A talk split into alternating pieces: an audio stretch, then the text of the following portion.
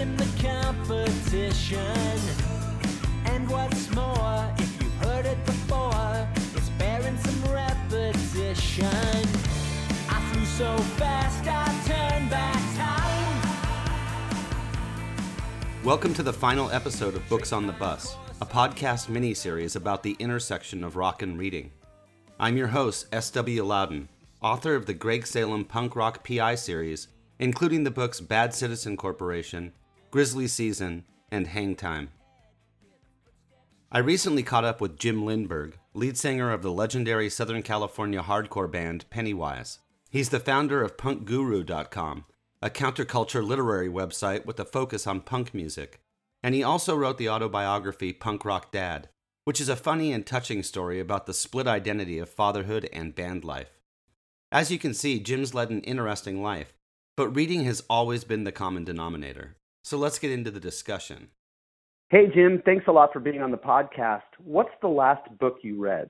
The last book I read was Dark Money which is kind of an expose on how a lot of money gets funneled to uh, political candidates and is probably a, a big reason why uh, we have our current president. So that was the last nonfiction book I read. And the last fiction one I read was The Last Policeman, uh, which won an Edgar Award, which is about a detective who is trying to solve one last case before a asteroid destroys the earth.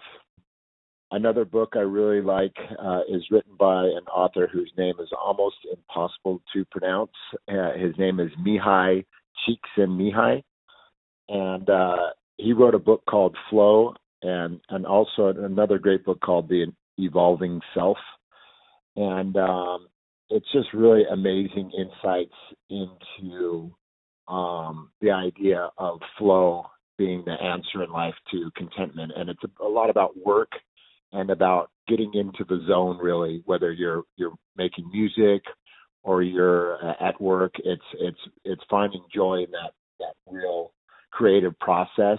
And how do you find the books that you read? I read the newspaper cover to cover every single day, and a lot of times I'll see the new releases through the newspaper and find something that sparks my interest. But it's mainly just I spend an inordinate amount of time in bookstores, uh, whether it's here at home, but a lot of times I'll be out on the road, and my daily regimen is taking a long walk to a, a bookstore and uh, just going through and, and finding as many books as I possibly can. And I usually come home from every tour with a giant bag of books from places I've collected all around the world.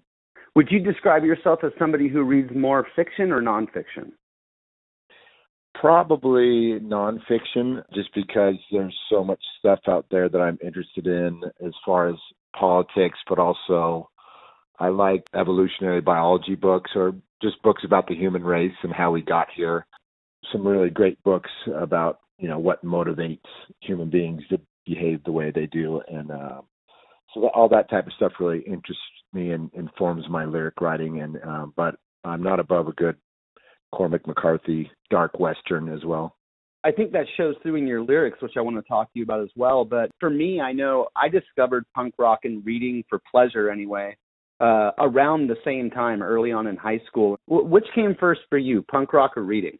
Well, I, I guess you'd have to say reading. I was, uh, you know, as a kid, a youngster growing up, and um, it was just something I was really into. Uh, just reading for pleasure. Besides, um, you know, uh, doing the normal things kids do uh, and uh growing up in a surfing area I was definitely into all that type of stuff but luckily my my grandmother had a lot of cool books laying around and it got me interested in in all kinds of reading whether it was comics or regular books you know it was just something that that really interested me and and then uh you know in high school I think it was uh, On the Road by Jack Kerouac was one of the books that really kicked it off for me. I, I read that book and I think, especially if you're someone from the the punk scene, that was a book that you didn't realize someone could write that way. This was a, a guy that was in love with life and adventure and getting his kicks uh, across America, and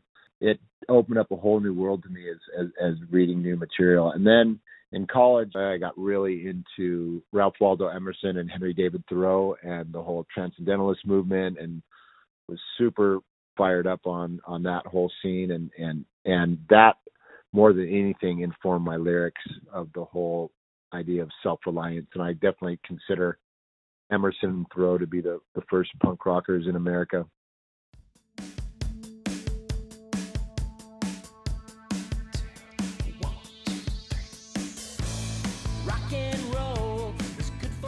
We just recently did a, uh, a tour of Australia where we just played our Full Circle album, and I would say out of all of our albums, that's one that has a lot of emotion and uh, ideas in the record that um, it was pretty heavy lyrically, and uh, it it it's not something that was made for the radio or for MTV or anything like that. It was me going through a lot of existential angst.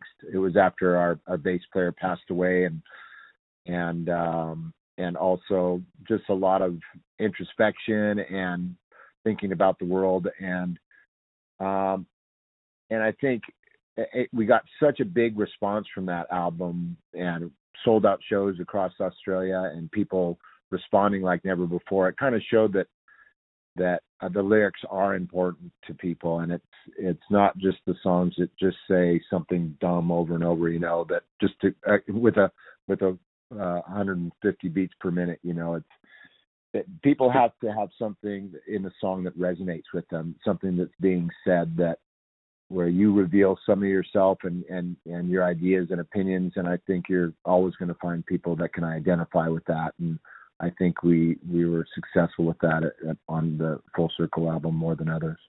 The the identity crisis part I think really came through in, in your book Punk Rock Dad. What what inspired you to write that book? You know, um, I was living it and and knowing that this was a unique situation, and um, it, it depends on your definition of punk rock, but punk rockers probably shouldn't have been having kids. You know, there's the the romantic idea of punk rocker is you know you uh, live fast, die young, and you never accept responsibility. And um, I don't care who you are. If you become a parent, you have to accept responsibility, or else you're a you don't deserve the job.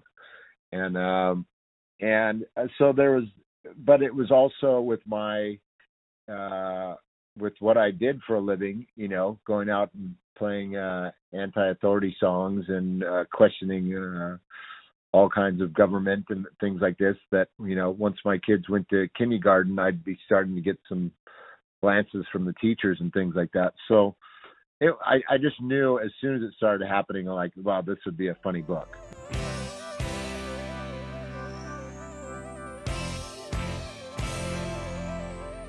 Are there any similarities between producing a record and publishing a book?